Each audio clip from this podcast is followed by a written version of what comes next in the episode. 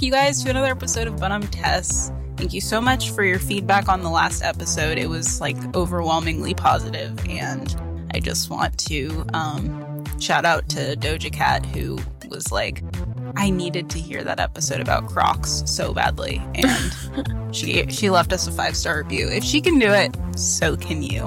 Right. My name is Tess. My name is Tess, and as always, I am joined by the oak tree in the garden that is not yet fully grown, but it is on its goddamn way. Trina. Thank you. Wow. How are you, Trina? Better now that you've called me an oak tree that hasn't fully grown, but it's on my damn way. I mean, Right. God, I'm stunned, too stunned to speak. It's not how it is. Uh, Trina, do you do you have any? Uh, you know, guys, I should say also, I consumed for some reason three cups of coffee at least. I don't know what the ounces were, but like a lot of coffee this morning, and so I'm absolutely quivering, and I can hear the blood beating in my ears. It's awesome. Awesome. But uh, Trina, do you are you you into um? Do you like music? I do. I love music. I love listening Really, name to it name all the time. Name five. Name five musics. Uh, the sound of a horn, Mm. crickets at night, Mm-hmm. the literal sound of music, the production. The hills are alive with it. They are super. Opening a fresh bag of Cheetos. Music. Yeah, that's like a. That was my. you know what I mean? Yeah, exactly.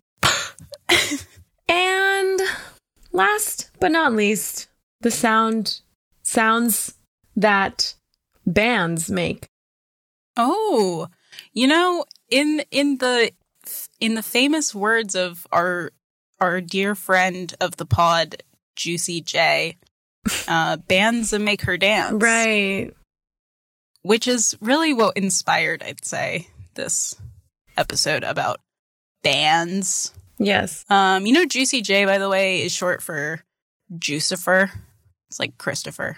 I didn't know that, but you know what? I never have to worry about not knowing things like that because I know you'll tell me. Yeah, next time we all get together with Juicy J, Mhm. Juicy J, Trina, and Tess take the big city. Of course. That's a movie I want to see. Mhm. Sadly, we couldn't get him on for this episode, but we do have two other fantastic guest, which I can't wait to bring on. But for now, Trina, um, we have like a we we know we you and I both connected to this circle of um of band boys, I would say. We did. Boys in the band. We did. Um and girls. Right. And if they really span any gender you want. We've we've connected with in a band, but but really, what brought them all together is music. right. And you've had an experience dating a musician. Is that true? Yeah, actually, I've dated only musicians. Um, and so, um, not only have I dated one band person in a band, I've dated, I think, several people who are in bands. Um, In the same band? no, or- no, that would be really messy. But I do always find myself in situations with musicians or dating them seriously for a little less than a year. Never makes it to the year mark quite. Um, and so I have I have quite a bit of experience, a sample, if you will, to draw experiences from for this episode. So I'm really excited about it. Um, Good. but this is to say, Tessa, you can ask me anything, and I will probably have an experience to share about them. Wow. Um, band members. Well, so I'm just wondering because I know you were in orchestra as a as a youth, I which is not band. no, it's not. Um, it's nothing like being in a band, um, but it does. I guess because of that, I have a really loving and I mean, I guess I just have a relationship to music that is informed by that time and informed by how difficult it was to be playing an instrument. So I know how hard it is and I like really appreciate and respect it.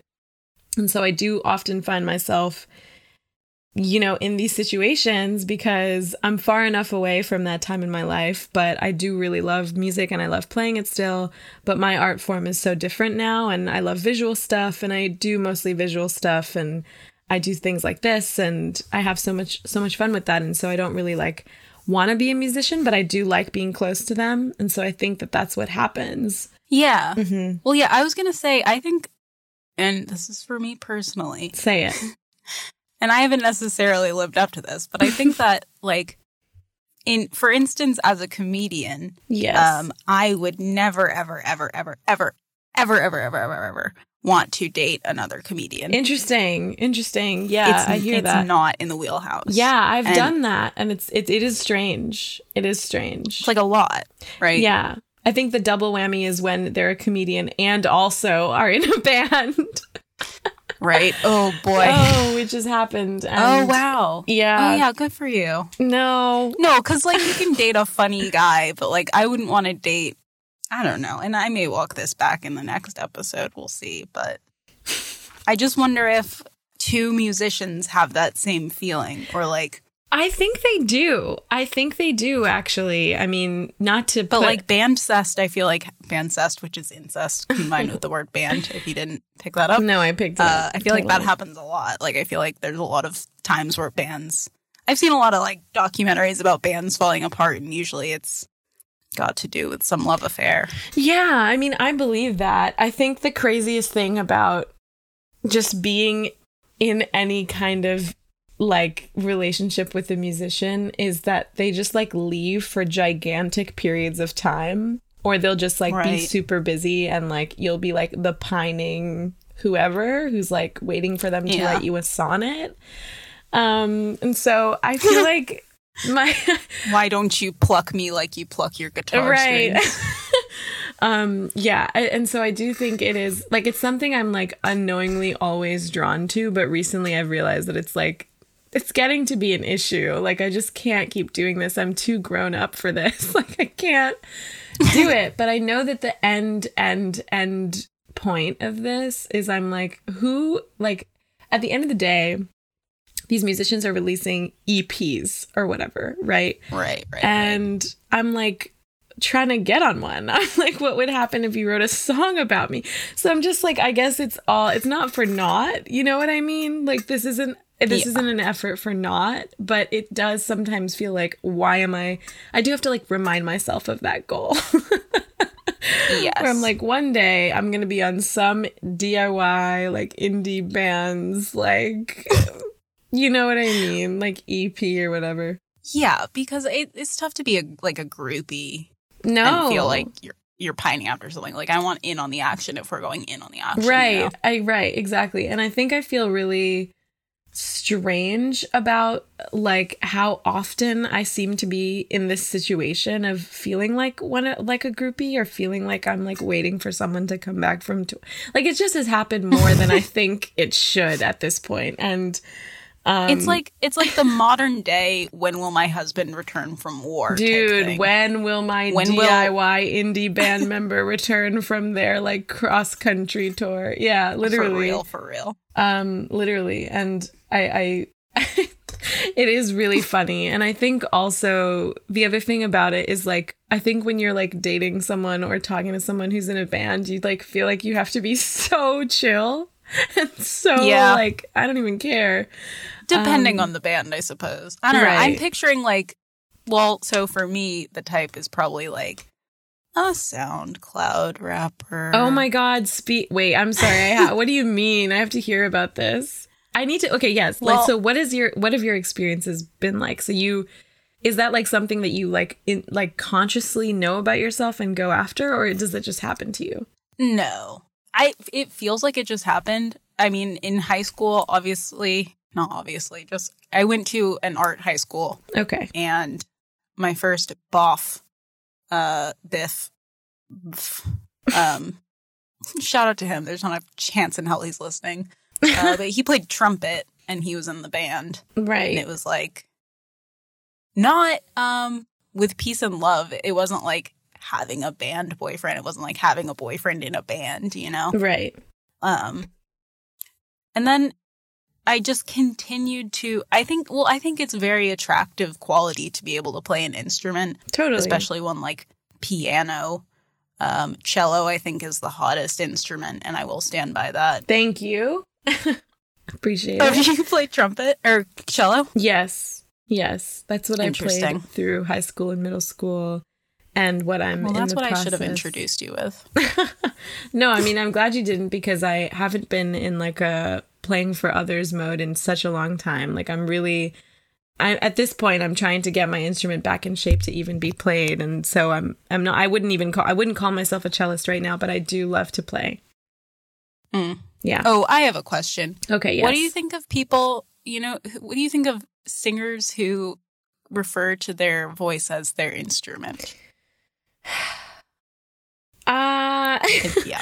I think I think it is I- a sigh moment.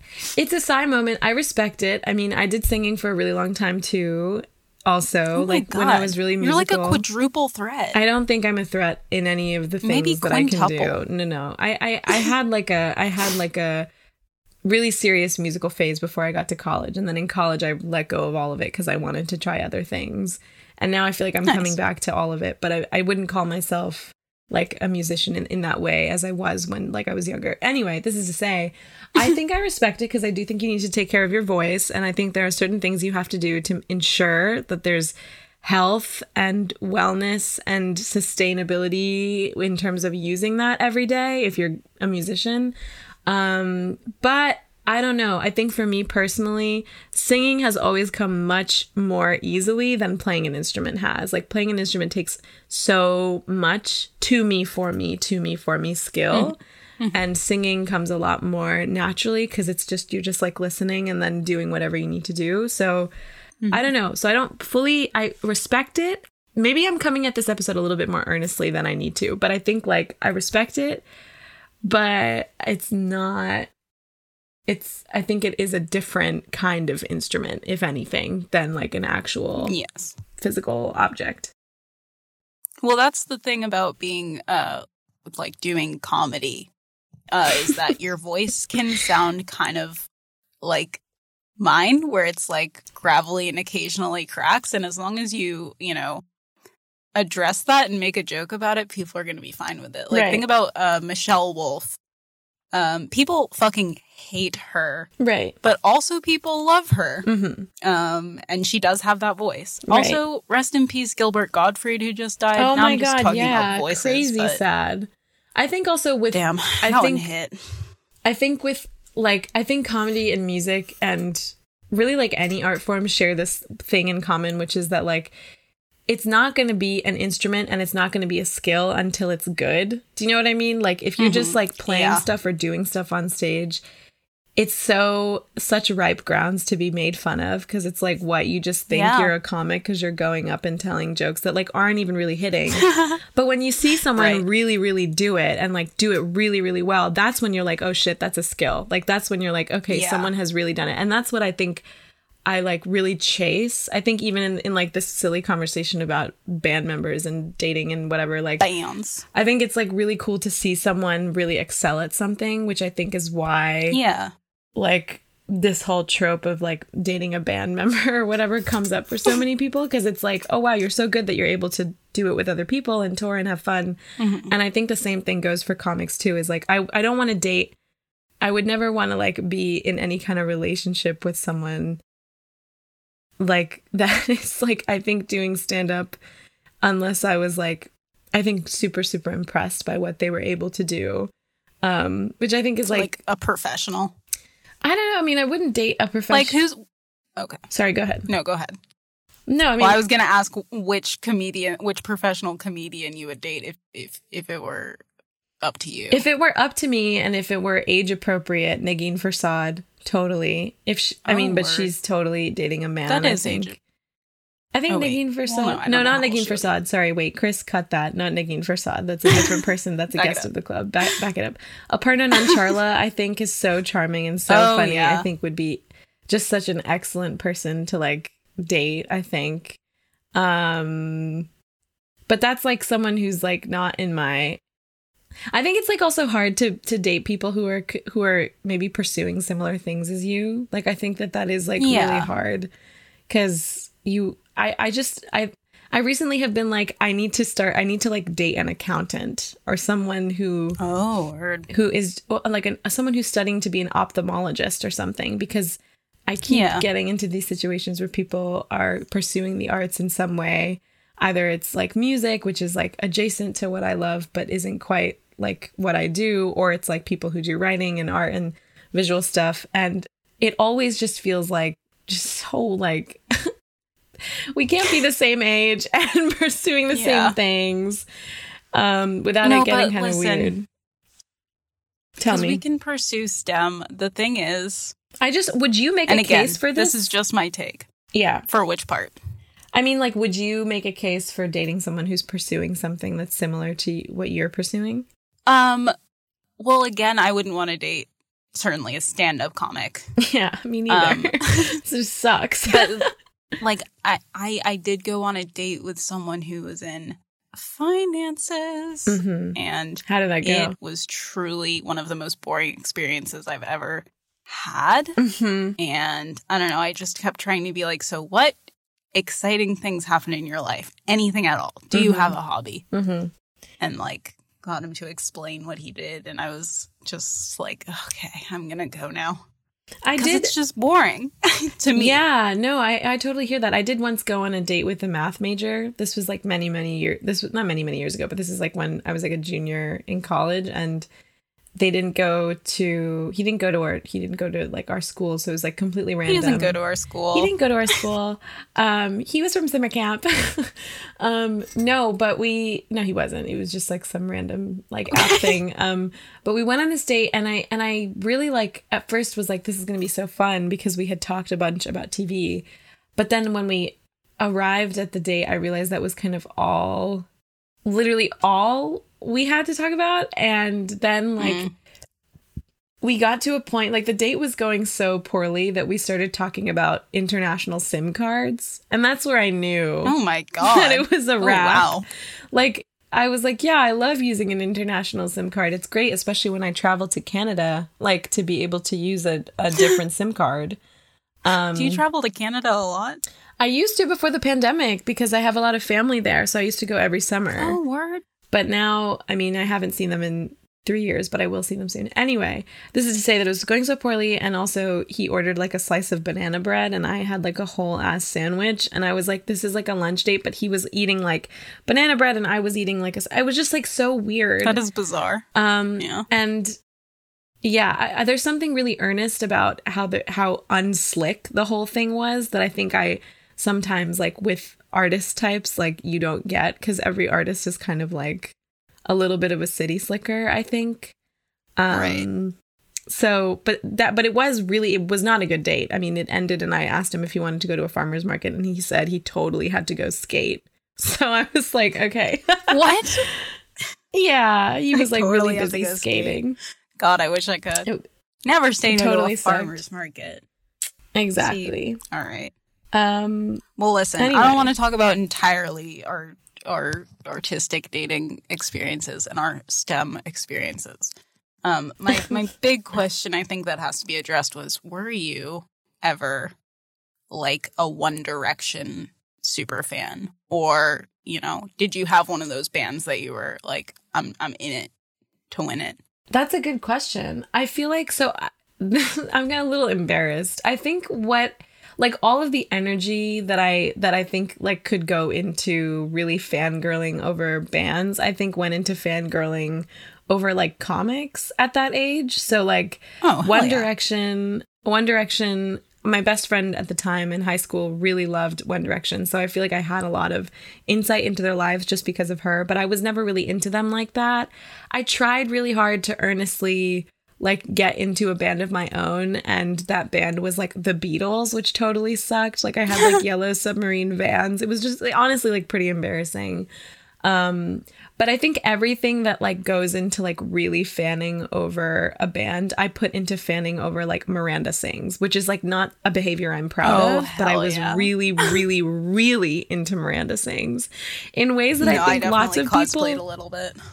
Oh, totally. I was her for Halloween. Like I it just wasn't right. And I like knew how to do the voice. Like it wasn't it wasn't good. And so I think all of that energy I had went into like YouTube fandoms and like YouTube celebrities. Um I was like watching a lot of Damon and Jo. I was like I don't know. I just it wasn't right.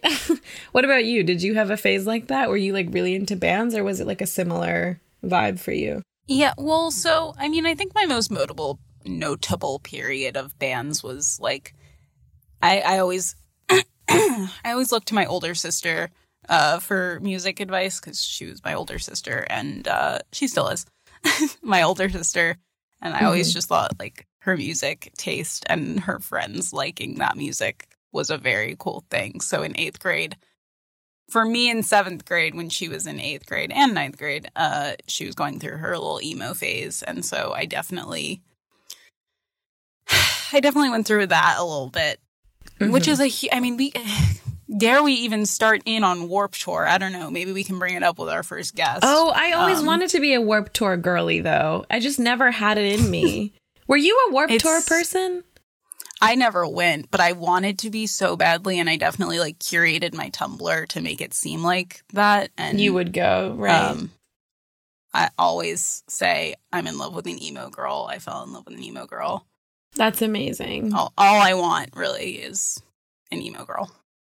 I think it's interesting also the kinds of bands you trick yourself into being really into when you're like 12 or 13. Like Right. I had a crush on a boy who really loved Linkin Park. Linkin Park? LinkedIn Park. LinkedIn Park.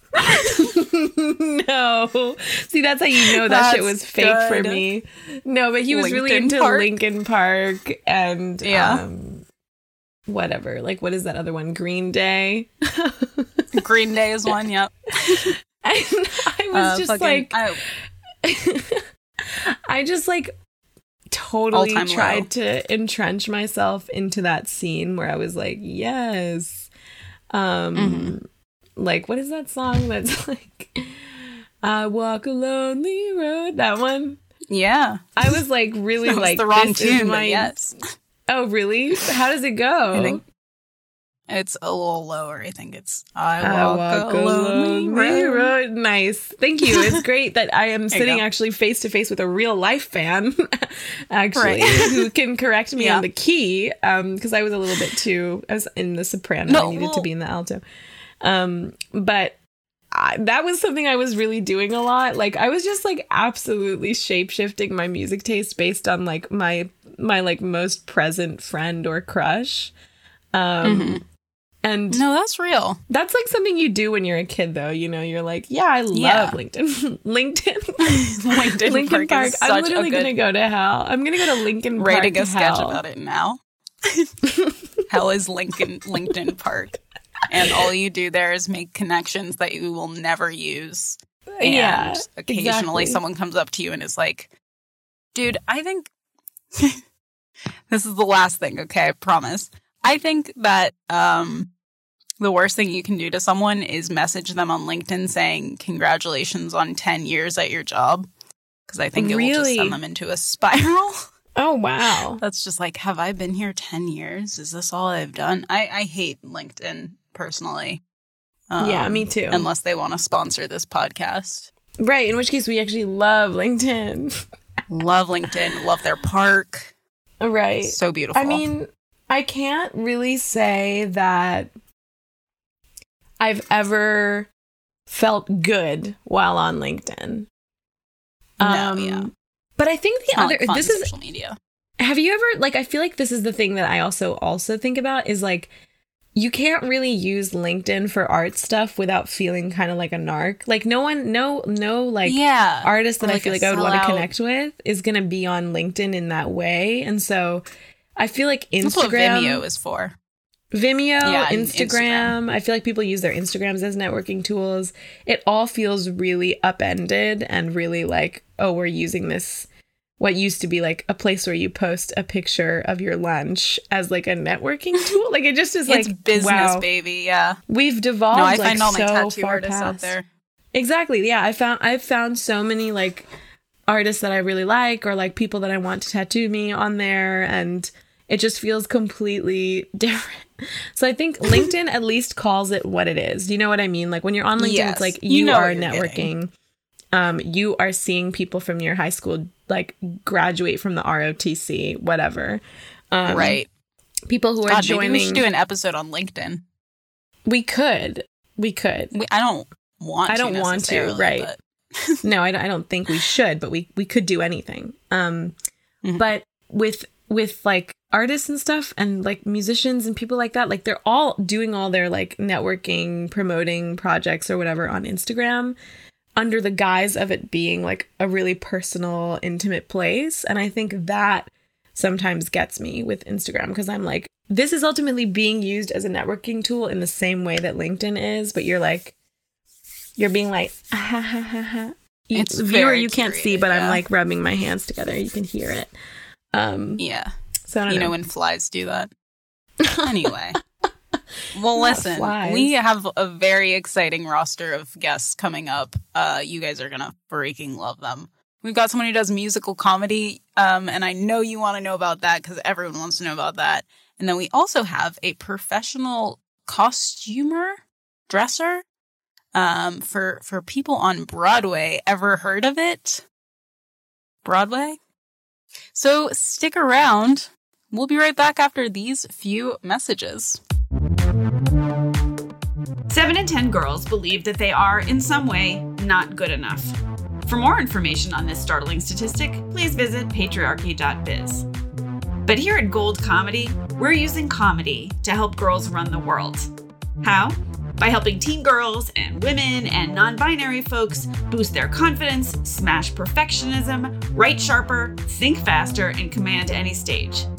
I'm Gold's founder, Lynn Harris, and I approve this message and the message that soup is always good after a bad day.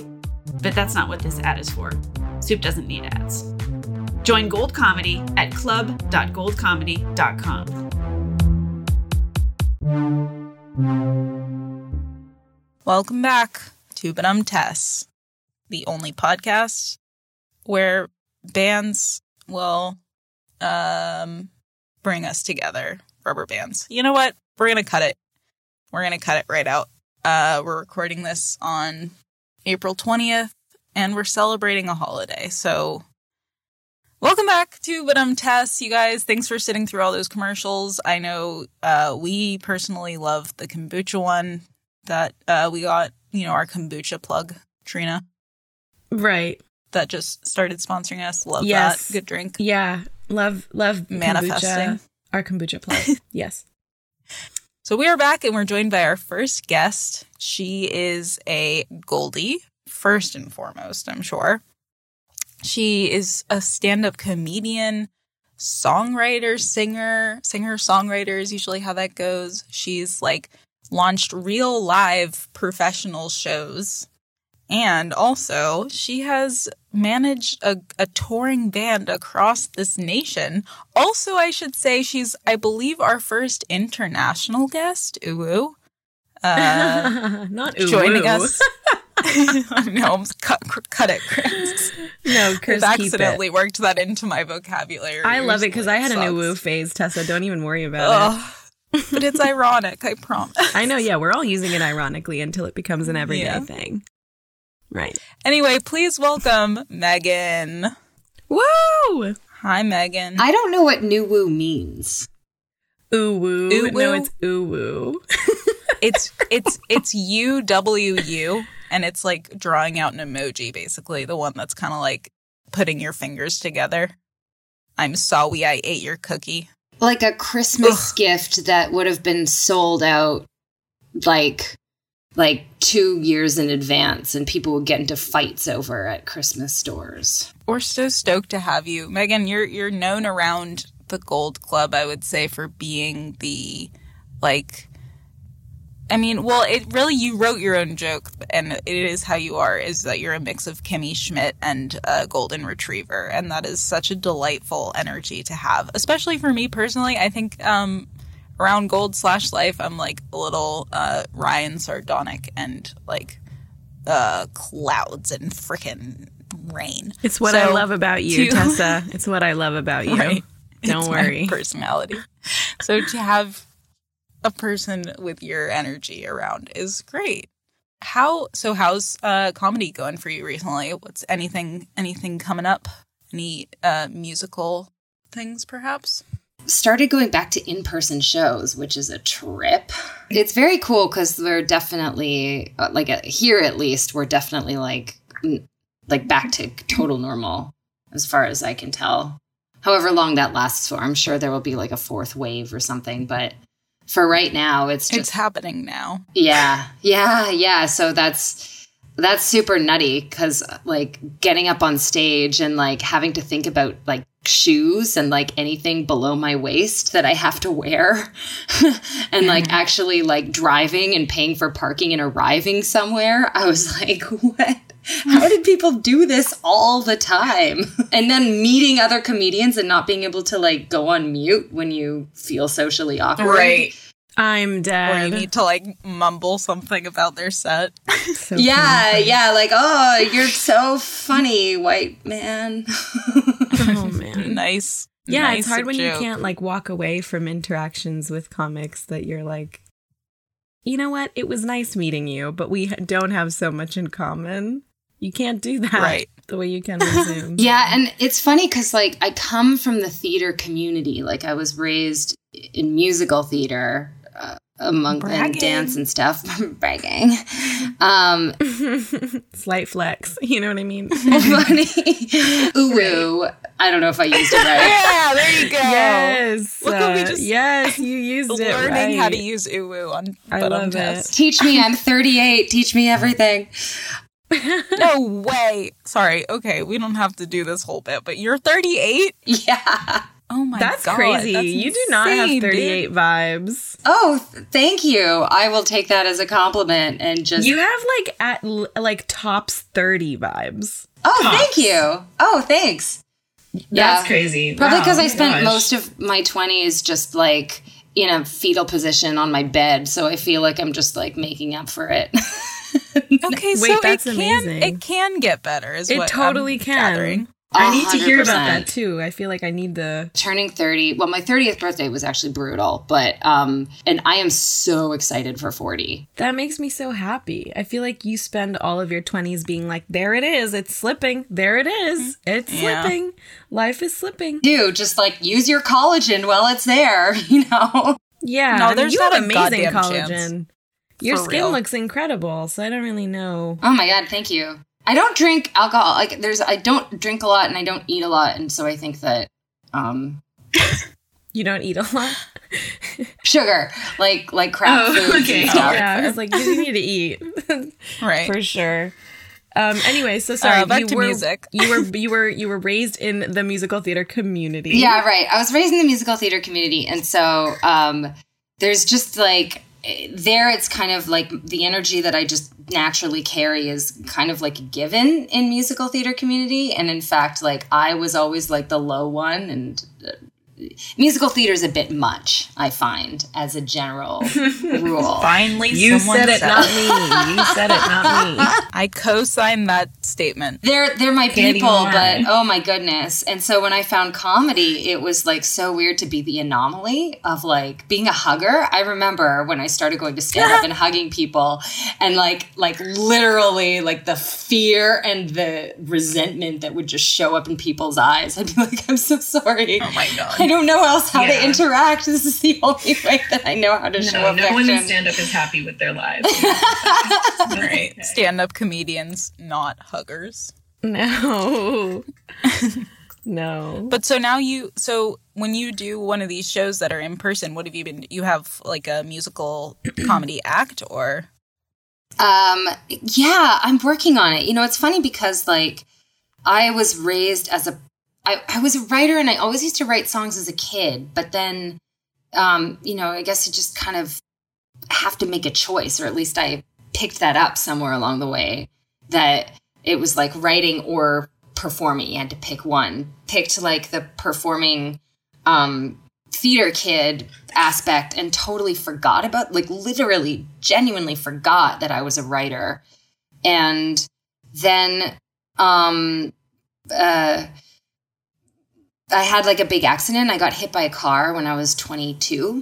And Oh, um, shit. yeah, and it was pretty intense. Oh, so you were literally lying in fetal position for, for part of it yeah yeah there was there were a couple years there Damn. yeah um but also metaphorically yeah and so that like really crashed the dance which also really impeded my ability to like stand in rehearsal for long periods of time yeah so then what happened was um i saw a psychic as you do who told me that i should focus on writing and at the time I was considering writing a solo fringe show, but I hadn't really like done anything about it. And she like looked at my palm and she like grasped it and she was like, "You must write. It is what you're supposed to do." And I was like, Okay, Oh, drama. Hell yeah, dude. Awesome. it was proper too. It was like like she had like the crystal ball and it was like this little caravan off to the side that I'm pretty sure only appeared for the time my friend and I were there and then like disappeared into the ethereal distance and never appeared again.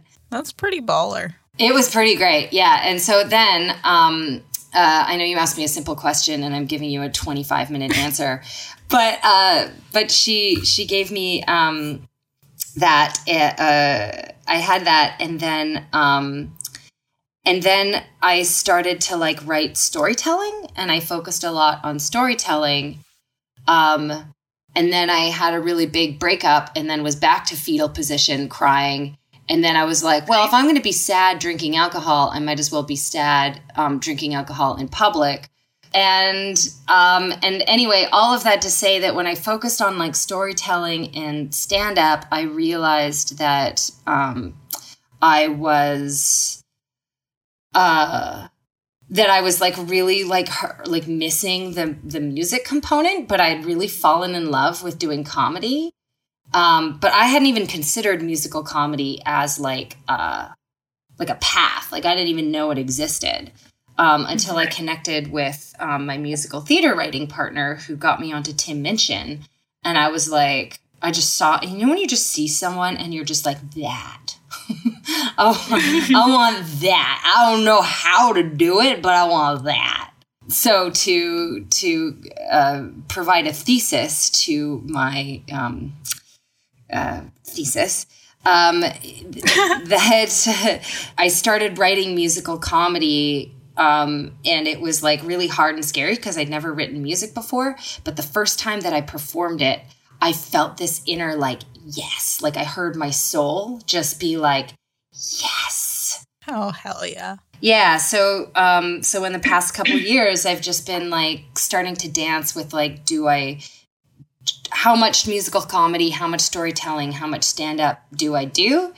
So the the short answer to your question is I have no idea what my musical act is like if I even have an act that I necessarily do, but I have like three or four songs that I like really really love right now and then I'm f- writing a whole bunch more at the moment. So it's starting to like yeah. flow out of me. And so what you've mentioned uh fringe fest fringe festivals slash fringe what is that? Is that like a genre or Oh, yeah. Okay. So, the Fringe Festival, and I'll speak for the Canadian Association of Fringe Festivals specifically, Yeah. because Don't speak for America on this podcast. Oh, to, to be fair, there are some American cities that are part of the CAF, the Canadian Association of Fringe Festivals. Um, but the thing that makes the CAF different from like other fringe, which you can't see because it's a podcast, but I'm doing air quotes, that's different from fringe. And as a brief aside, just because I like to educate people on this, the um, Edinburgh Fringe Festival, which I'm sure you've heard of, yes? Yes, I have. Okay, yeah. So the Edinburgh Fringe Festival was started um, in the 40s by a bunch of people who wanted to apply to the Edinburgh Theatre Festival. And the theater festival was like, well, you can't apply until you have credits, but you can't get credits unless you're picked and apply. And so it was like this vicious cycle. And they were like, well, this is BS. So they went off and they started their own fringe festival, like on the fringe, like on the side um, which of course now has morphed into this like big corporate kind of event. Um, But it costs a lot of money. That's the thing about like the Edinburgh is that it's a great opportunity and anyone can do it, but there is a huge financial barrier to doing it. In the 70s in Edmonton, uh, Edmonton, Alberta, Canada. Canada, um, uh, Edmonton had a major oil boom. And so they had a lot of money in the city. Stick with me. Classic Canada. Classic Canada. Classic prairies. Alberta is like the Nebraska of Canada. But uh, yeah, but they had a lot of money and they put their money into, um, they were like, what can we invest this in? And so they decided to invest in the arts and culture. And so what they did was they saw Edinburgh's festival and they were like, okay, let's do that festival model, but we'll change it a bit so that instead of artists having to like pay a bunch of money to the venues and do all of the organizing, they decided to do the organizing themselves and allow the artists to pay a really small nominal fee instead of like like tens of thousands of dollars, which is what you had to pay in Edinburgh and then you wouldn't get any money really. You'd get like a very piddly amount of money back. Whereas the fringe here, you pay only like five or six hundred dollars, maybe tops, but that gives you a venue. It gives you like six to eight dates. It gives you basic marketing in the program. and it gives you 100% of box office proceeds. Huge. FYI for and it's and like the international component of all of our fringe festivals are really cool. So um, it's all lottery based instead of just um, financially based. So you you basically pay fifty bucks. You get your name drawn in a hat. If you get drawn, um, you get a spot at the fringe, and all of the CAF festivals talk to each other. So they all communicate so that it's totally feasible for an artist to take a show or a group of artists to go from one end of the continent to the other. And again, there are some American cities on there too, so some people can loop down. So you just start in the east at the beginning of the summer and you end up by September in like Vancouver, Victoria. Um, and you can pretty much make a living um, at doing your art full time, like entrepreneurially. Cool. That's amazing. That's insane. Yeah. Well, I really need to hear about your managing of a, a tour of a band, a touring Yeah, band I mean- across the nation. The thing is that the thing is that like when you were talking about your musical theater background, the only thing I could think of, I don't know if you feel this way, Megan, but I feel like musical theater and like the band scene or like however people act in bands are almost antithetical. Like they feel oppositional to each other and not because one is high energy and one is low energy. I would say they're both high energy, but just so different. Um, and I want to hear, you know, from your perspective how that's felt because you're obviously speaking so kindly and so with so much information and knowledge about these festivals and musical theater and just this entire scene. And I, I just feel like the band scene is so can is so not that sometimes. So I'm wondering Yeah. um what it was like for you. Well, let's be clear it's a Celtic rock band from Spain. Oh, Oh my god, that's, so many adjectives. it's a bit much. Uh, it's cool. It's cool. so it's it's slight it's a slightly skewed perspective um, and he himself his name's carlos nunez. Look him up. There's a lot of videos of him on youtube playing the pipe and he's an excellent musician like excellent musician. They always are. with a nice um a nice balding patch like business in the front and then party in the back. Like he really loves the long flowing locks in the back. And um and there's a lot of him. This is more of a visual demonstration but i'll see if i can narrate it for the audio listeners it's uh it- so he plays the the pipes multiple pipes but we'll just go with like the small pipes or the bagpipes and he's super into it. And then he taps his foot as he's going and um like uh, very energetically up and down. And uh, and he's like a full-on rock star in the Wow. celtic folk music spanish tradition How did you land such a gig? Like, Right. my mother um she so i grew up highland dancing so i like grew up very celtic people always call it scottish dancing and it's not. Scottish country dancing is different and it's not river dance guys. If you're thinking is it river dance? The answer is no. They're different. that is Irish dancing, and it's not the big like feshy Irish people have the feshes and they have like they wear the wigs and like makeup and glamour and glitz and like the pretty skirts. And Highland is Right. not that. Highland dance is a bit of an overrate. It's a um, eh, it, it's a bit of a misnomer to call it dance. God damn. Come for their throats. Like, yeah, yeah, there are like steps that you must do, and if you don't, you get disqualified. Like that. Right. is- anyway, um, so my mom was a um, a Celt. She like produces Celtic performing arts um, activities um, in like Vancouver and Victoria and just like the Lower Mainland area around here. And so she had brought him in from Spain, and I was like helping at one of her events, doing some stage managing and stuff backstage. And then they were looking for a tour manager, and so they basically just like picked me up, and they were like, "Let's get you a visa." Kind of incredible and random the way most of these jobs often are. So random, yeah. And so what was the experience like? Uh, you know, goods, bads, uglies. Um, on the whole, awful. Oh shit. Oh no. Damn. But like, I'm so glad I did it because I learned so much. Yes. I mean that's always I feel like that's the reframe people do when things went poorly. You know what I mean? Yeah. I learned My favorite so thing to do. much.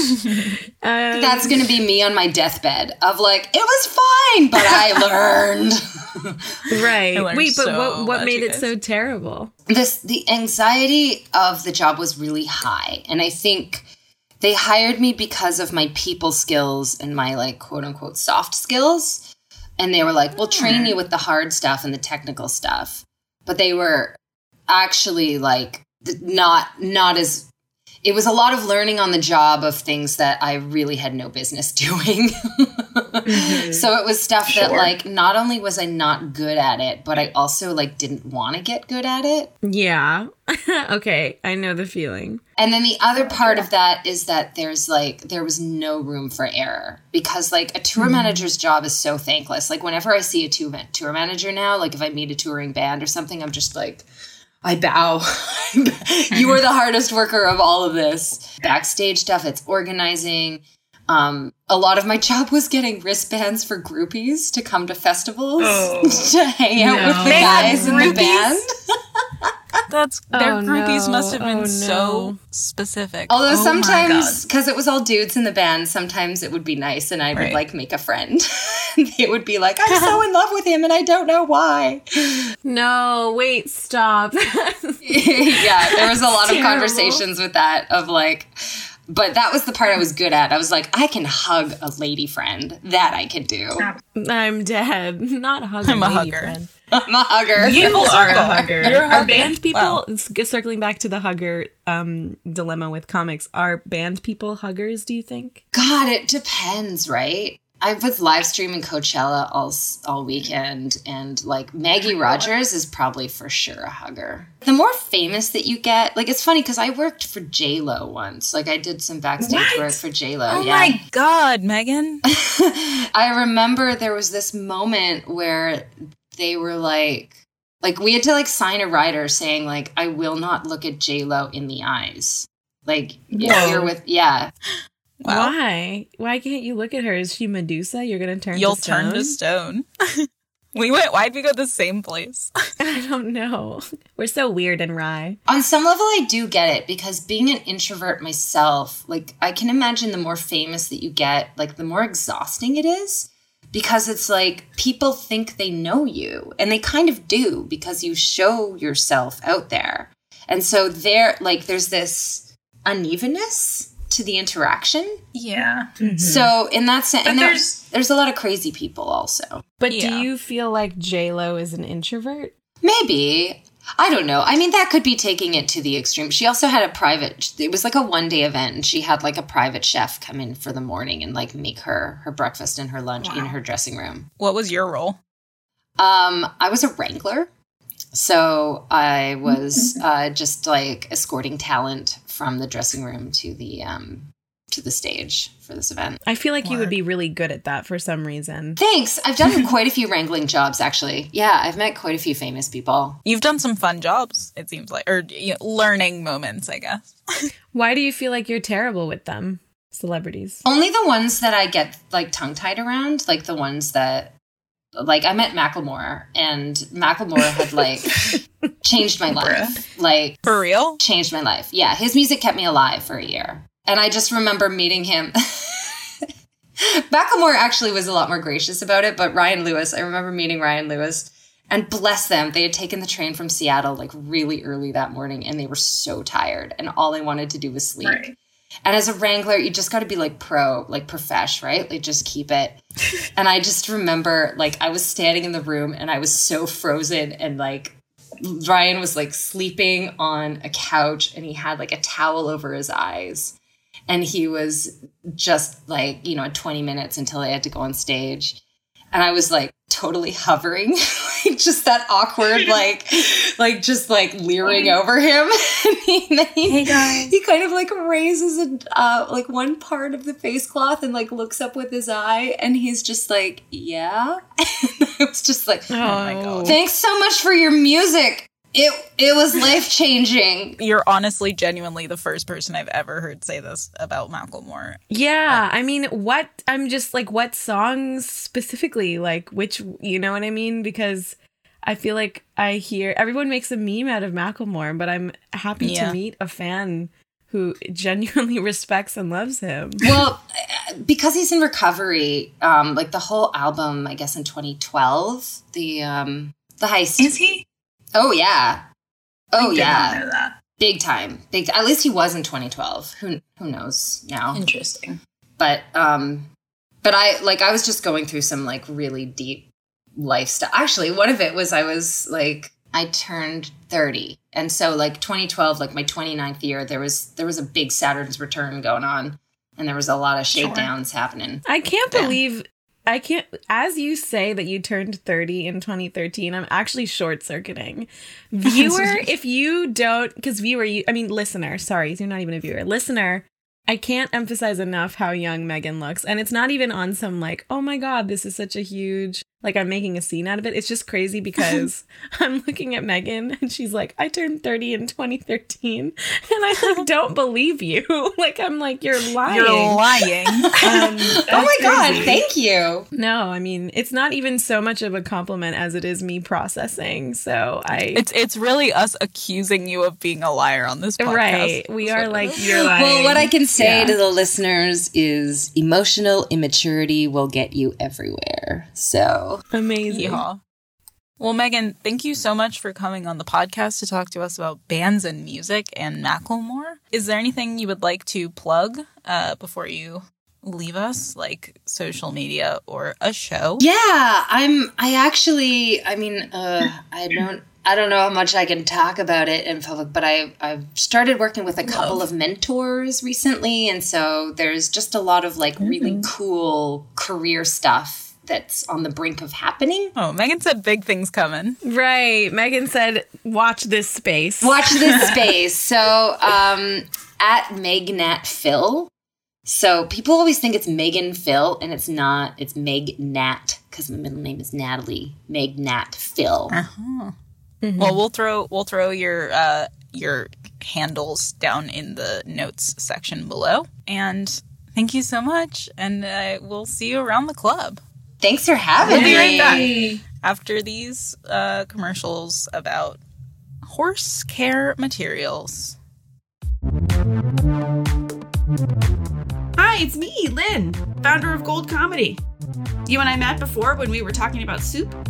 Well, I founded Gold because I believe that comedy is power. Because when you make people laugh, you make people listen. I want to make sure that everybody listens to women and non binary folks. The Gold Comedy Club is an all inclusive comedy world with women and non binary folks right at the center. Your annual subscription includes classes, celebrity Q&As, performances, practice, and collaboration, all in a safe, ad-free community of people who get you and your jokes. So join us to amplify your voice, literally with a mic, at club.goldcomedy.com. Welcome back to this COVID fueled episode of Ba Dum Tess. Um, we're back with our second guest of the episode. We are so excited to bring him on. Um, he is first and foremost uh, my fucking brother from uh, college improv team, Cheap Socks. Shout out them if they listen. I don't know. It's fine if they don't. Um, he is also currently right now between bands. He was in like probably the most popular band at our college, House Cat. You can stream their stuff on Spotify. And he is a comedian, he's a musician, he's a freaking baller. Please welcome Caleb. Hey. Hi, Caleb. Welcome on. Sorry. I've never said hey like that in my life before. Um, thank you for having up? me. Uh, Absolutely. I'm thrilled to be here. so between bands, what is that what is that looking like? Yeah, well, you know, uh, it's interesting. Yeah, so like you said, I was in this band House Cat, and we were doing like a funk kind of thing, like pop, and then COVID kind of destroyed it, sadly. Um, but people still listen to the songs. I, I check like the metrics every now and then, and there. So if you're listening to this, go. You're you're probably on Spotify, so go listen to that, and just forget the podcast. Um, but no, then I moved to New York. I moved to New York after I graduated. Cue it up, cue it up.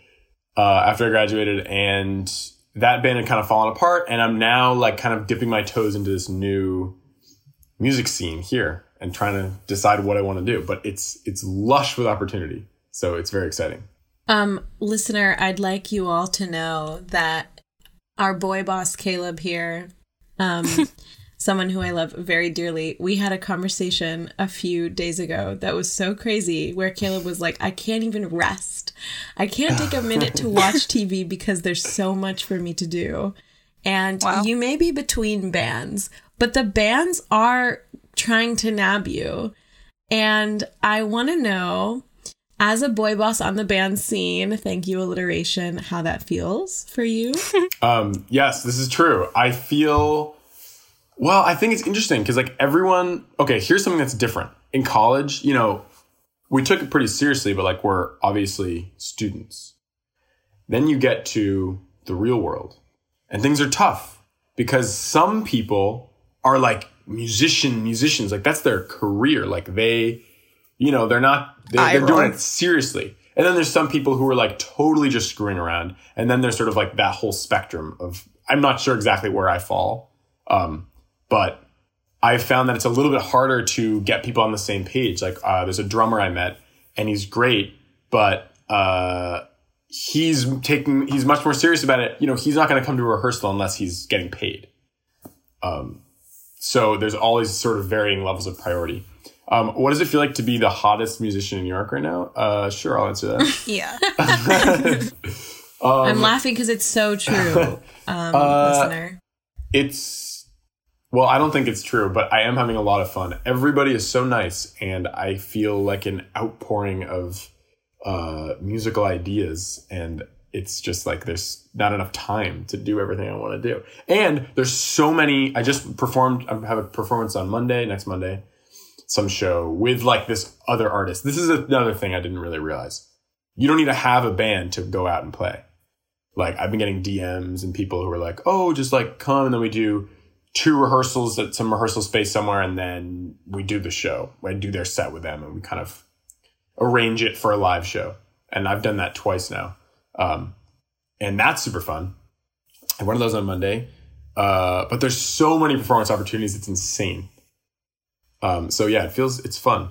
I, I do feel busy, and my poor piano playing hands ache, but I feel good. Oh, yeah. the ache. So can you going backwards a little bit? Can you Sure. talk about what it was like to be in a band? Yeah. Um, like you know, any pros, any cons, Totally. any any tea, Yeah, I also just it's such Tufts a band tea. Yeah. It seems like such a funny experience, and I want to know about the archetypes and the personalities. okay. And I just want the drama. Like you're being so earnest, and it's Okay, yeah, I'll- sweet. I'll give you some but drama. I do need a bit of drama. Our fans love drama. We do need drama. Being a band, being in a band is weird. I've been in a couple bands in my life, all the way from like oh, you're in middle school and we're just kind of going to someone's basement and rehearsing after school to this, which is much more, feels more professional. You have to put on this face. Um, and there are some things that are just completely the same, no matter what, you know, same as when we were in middle school. Um, people have big egos. Musicians have crazy egos. That's a big archetype. Um, like, uh, it depends. Some people are, are good, but some people, you like have an idea or you hear something and like, I'm not sure exactly if that's right. Or maybe you could try this and they, you can't tell them. Like they won't take it. I've had seen people walk out and I've seen people like they, it's very tied up in the, uh, in the, in the Divas. self, in the self image. Um, let's see. That's an archetype. There's like, oh, you know, there's like people who are really into music theory. And then there are people who are really not. I don't know exactly where I fall on that, but uh, some people who I don't understand what music theory is. And I don't know if you can explain the whole thing right now. Can- It sounds pretty goddamn complex, but it's like, like, a bunch of yeah, it's like a bunch of rules, or not even rules. So music is like invisible. This is what I love about music. It's invisible, and you can't touch it, and it's it's not anything that there could be rules about because it's like made up. Um, that's my feeling about music. But people, I think, generally don't like the feeling of trying to tackle something that is amorphous and terrifying and invisible. So there's tons of rules and categorizations and like, uh, you know, guidelines and best practices and ways of talking about things. And it's just to kind of get people on the same page. But it's kind of like, you know, it's like, oh, music is a language. Um, it's like grammar. It's like, it's it's important and when it comes down to it you do know it and it is important to convey what you're trying to say but you can say something a hundred different ways without uh, thinking about the grammar or if you get the grammar perfectly right and so there's the people who are really into music theory are like the kid in your english class actually i don't know any kids like that some kid who like no, there was a kid in my English class though who was into music theory. The like, only who- people I yeah. really know who can sorry, go ahead. I mean, I was going to say the only people who I can really who I really think can talk about music in that way is like you and our mutual friends. So I don't know yeah. exactly what you mean, but I feel like I'm getting the gist and I'm wondering what your most annoying story like story of your most annoying music theory bro oh my god is Well, I also want to know what the professors of that class are like because it seems like they could either be super freaking awesome or the worst. professor question and the like who's the the worst music theory story it's kind of the same they're all this is what i mean like by no matter what your age is i feel like these my professor was just like this kid in a band that i was in in middle school with like they had the same sort of intense rule following stress about this must be right and we must well if we're here and if we're playing this rhythm then we have to do this. We couldn't possibly like people are very strict about it. It's very weird. A big part of the band scene is the jam session. Lots of bands start this way. I think this is how house cat started. Um, totally. some band practices will devolve into a jam. Sometimes you just like, oh, you play music, you play music, let's jam. And this can mean tons of different things. Um, and this is in the jam is when you see the worst sides of people. Or I think for me, it's where you see if they're like a good musician in the sense of not like, oh, can they play their instrument well, but are they like a nice person who listens, which is, I think, what it means to be a good musician. A lot of the times the answer is no. It's like a classic jam. Like you'll go, you'll bring your equipment, you'll lug it over there, you'll set up. And then there's, you know, let's say you go, you're going somewhere, you haven't met any of the, the people there yet. So you got to seem cool. You got to seem like relaxed. You got to seem like you don't, uh, you don't care that much. Like, oh, that cable? Yeah, yeah, I'll plug that in. Yeah, no worries. Oh, this? no, it's not a problem. Uh, yeah, I guess I'll turn my keyboard on. Nah, whatever. It can play with it off. Whatever. Why not? Um, Fuck it. fuck it. Uh, and you sort of like you sort of like vibe everyone out. Like there's the person who's like intensely unwrapping his cables and keeping everything very organized. The person with like music everywhere who like doesn't know where they are. Who like oh I broke a string. Like oh sorry I have to tune. I have to tune. Sorry. um, and that but and this is all unspoken. I think you walk in and everyone's setting up, and you kind of like kind of gauge like, all right, that guy is like this, that person's like this. That's step one. Step two, all right, you're all settled. I've plugged everything in. My pedal, the guitarist is ready, the drummer's there, and then you got to decide what to play. Sometimes you have musicians who are too afraid to stray from anything they don't already know. So they they kind of throw things out casually, like, "Do you know uh, this song?" But obviously, they already know that song, and that's why they're suggesting it. Um, Right. you know, oh, do you know? Do you know "Let It Be"? Just a little song by the Beatles. Like, I'm not sure if Oh, you by know John that. Lemon. By John Super indie, very underground Yeah. um, hit. Yeah. Yeah. Yep. So that's that's I love the Beebles. one type of person. Eventually, you pick some. Some people just start like they're like, "Follow me, follow me," and they just start like grooving on something, and you gotta. You Do you not find that Kinda like annoying? Jazzy. Do you find that annoying if people are like, just follow me, just follow the progression, just follow where I'm Um, going? Do you I not don't find that irritating, or do you think do you welcome that, or are you that, Caleb? Uh, uh, maybe I'm. I'm definitely more that Caleb. than let's play Let It Be.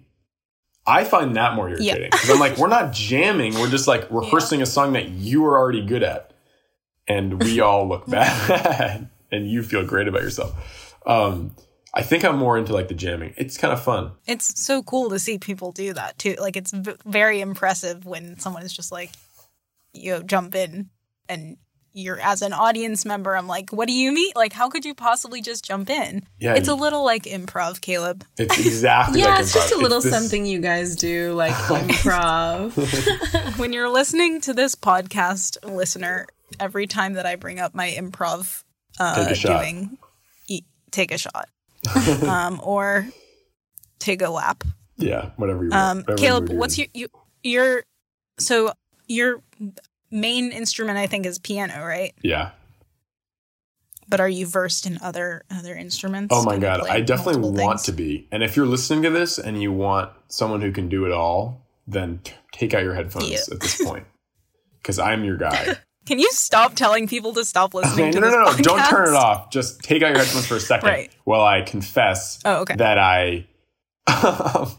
well, I confess that I, I can play a little bit of guitar. I can sing and I can play the piano, and that is about it. Um, That's enough. oh my god some people can do I, I talked to my band director in high school once i was like how do you become a band director i don't think i want to do that but i was just curious and he was like you have to go to college and learn every instrument like how to play it which is insane uh That's like Yeah. how to play it.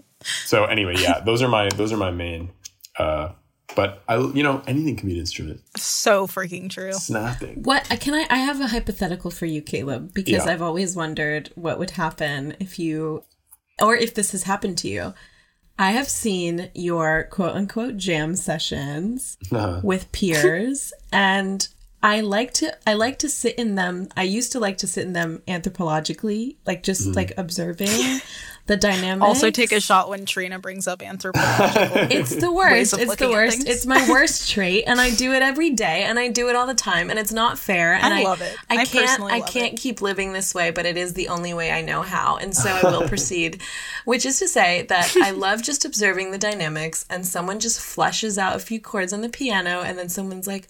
Oh yeah, and then there's like a little bit of humming that's like ah, you know what I mean, like whoa, yeah, and it's like oh yeah, yeah, yeah, yeah. I, and I love that. That was actually that's like a, that's my hit single that's coming out. And I guess I'm wondering when you first start playing in in a group and it's with a bunch of people that you don't know, and someone's trying to join the jam. Okay, but they might not be musically proficient in the way that you are. Mm-hmm. And so they can't actually jump in in the same way, but they're really trying. it's And so I think there's I think in order to jam there's a little there's a level of musicality you just really innately have to have. Like you have to be able to just improvise and not necessarily need music in front of you. and, like, Improvise. no, improvise. Yes, Tessa, Take that's for you. Um, and like shot. move Take between keys and not really worry about where you're landing and still be able to jump off from any point.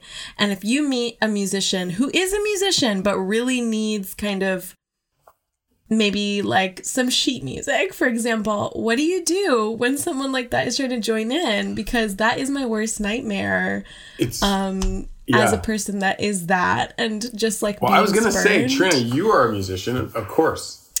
Um, yeah. I, I Band kid. band yes unfortunately i am an orchestra kid Sorry, The- orchestra. the issue the issue but this is why i'm bringing up this hypothetical because yes totally i am and totally i love music so much but i am not a master of the jam like i very much like to follow yeah. um you know a lot of a lot of you know just like baseline written music and i think that's really different and so i'm wondering if you have ever had a circumstance where someone who maybe isn't so self-aware is trying to join in on the jam yeah. It's, and what a- you've done Okay, yeah, that's an interesting question because so I went when I was really young. I went to this like summer program for like where I played piano and I don't know. I was re- I was the Band youngest person camp. there. Essentially, band Sounds camp. like band camp. Shut up. um, it is band camp. program. the summer program where we just happen to play music, but it's not a big deal. Uh, and I thought it was so interesting because I was the youngest person there by a couple of years, and I was by far the worst person there, um, except for in one of the classes, which was the improvising class, where I excelled, and and nobody else could do it, and I was shocked. I didn't have a big exposure to, you know, I was sitting there feeling terrible about myself this whole time because these people were great piano players and they could like play anything that was put in front of them. And I was feeling terrible about myself. Uh, and then in this one class, these amazing, amazing musicians couldn't play a note. And it was the f- craziest thing I'd ever seen. I, it didn't compute in my brain. And I think I, I was like maybe 12. I think I learned like, it's the same way sort of I'm a little better now, but back then, if you would put a piece of sheet music in front of me, it would, you know, I wouldn't have been able to play a note. Um, it would have been awful. I would have, you know, had got red and itchy and stressful and sweating and um, so. Hives. What does it feel like? What do I do when that happens? It happens all the time. Happened last night. I was playing with some people, and there was someone who just was so enthusiastic and just wasn't Aw. hitting it. And you have to i think in the like jazz school scene people get pretty mean. Uh and i'm always trying to be nice. Like i don't know. At the end of the day they're trying to hang out with you you know? Like that's all this is. Yeah. and you have to like so maybe you simplify. Maybe you you talk about it and you like give them a specific part or you let them lead because you have the skills to follow them and, and make it sound good and maybe they can't jump in on something you're doing. Um so that's what i'll do. But that happens all the time and it's kind of awkward because also you don't want to come off as like you really i really get stressed about coming off as like a total like jerk i don't want to You never have a single day in your life come off as a jerk. Oh, I because I'm so anxious about it. Um, and I don't want Oh, to be fair like. I don't want to be like, hey man, like, you know, lay off if you can't play it, or like, should we do something easier? Or like, I don't want to, you know. Um, so it's a lot of like, it's a lot of like, what can I do to like make this better? Because also it it sucks to listen to music that's not good, especially when you're playing it. Like if the sound just sounds That's the bad. big ta- biggest takeaway. Especially because jams last forever. They last like, you know, it's like 25 minutes. And if someone's not meshing, it's like torture. and you can pick them out too. That Oh, feels yeah. so crazy to me to hear you say that you started off as an improvis- improvisationalist. LOL. I hate that I had to do all of that, but it's that you You were need me to teach you improvising before you were reading sheet music because I feel like that is so like I feel like in my head it goes like you have to master the sheet music stuff before you you even have the like sensibility to improvise like that. And now you like compose music, like you like write music Mm-hmm. now and I'm like you write writing music on scores. sheet music. Yeah. And that's that's like such that's so that's literally crazy, listener. Isn't that crazy? Like I I, mean, I'm saying nothing. That is but- crazy. But I think, I think the craziest thing, this is like, if I had to give like a five minute speech on anything, I think it would be this. Well, it may be a lot of things, but it might also be this. Um, Give us your TED talk. which is like, I think the way we teach music is completely wrong. I think it's backwards. Yes. Woo! Speak on it, babe. And I Hot think take. obviously like reading notes, I wish I'd learned that earlier because I suffered for not having known that earlier. However, it's so like linear. Like right now, you like go through your primer and you learn this and you learn all the notes and then you do like, oh my God, you do a Bach piece and it's crazy. And then you venture into like jazz, which like, you know, because it's quote unquote harder or because it incorporates improvisation. I feel like everyone even like my mother who is tone deaf if she's listening i love you but you are so she knows so tone deaf um she like she has like a musicality to her. Like everyone has it. I really think that. And i think you discourage people because you like you're like all right well put it to the test. Read this. Like play this hard thing. I'm going to turn this thing that we all mm. have into like math and like logic problems. That's funny. as you're when you're six years old so much. and see if you stick with it and no one does it. And then when you get older you get insecure. It's when all your insecurities come in. And then you're like well i couldn't i was bad at music. Like no you weren't. You were bad at that. I think it should be done the- the reverse.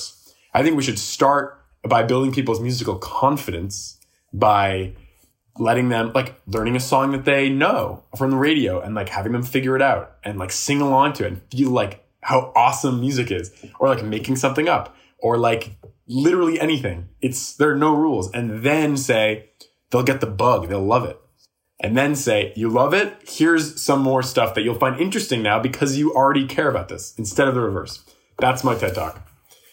That's beautiful. And this is you so why, listener, Caleb is one of the, I would say, three or four maybe white boys I keep in my life. Because how can you not love a boy boss like Caleb? I mean, like, I know we here at Gold, we center the margins, we center the girlies, we center the they them. Absolutely. But then sometimes a boy boss comes along and changes how you feel about music. And it's just such a gift.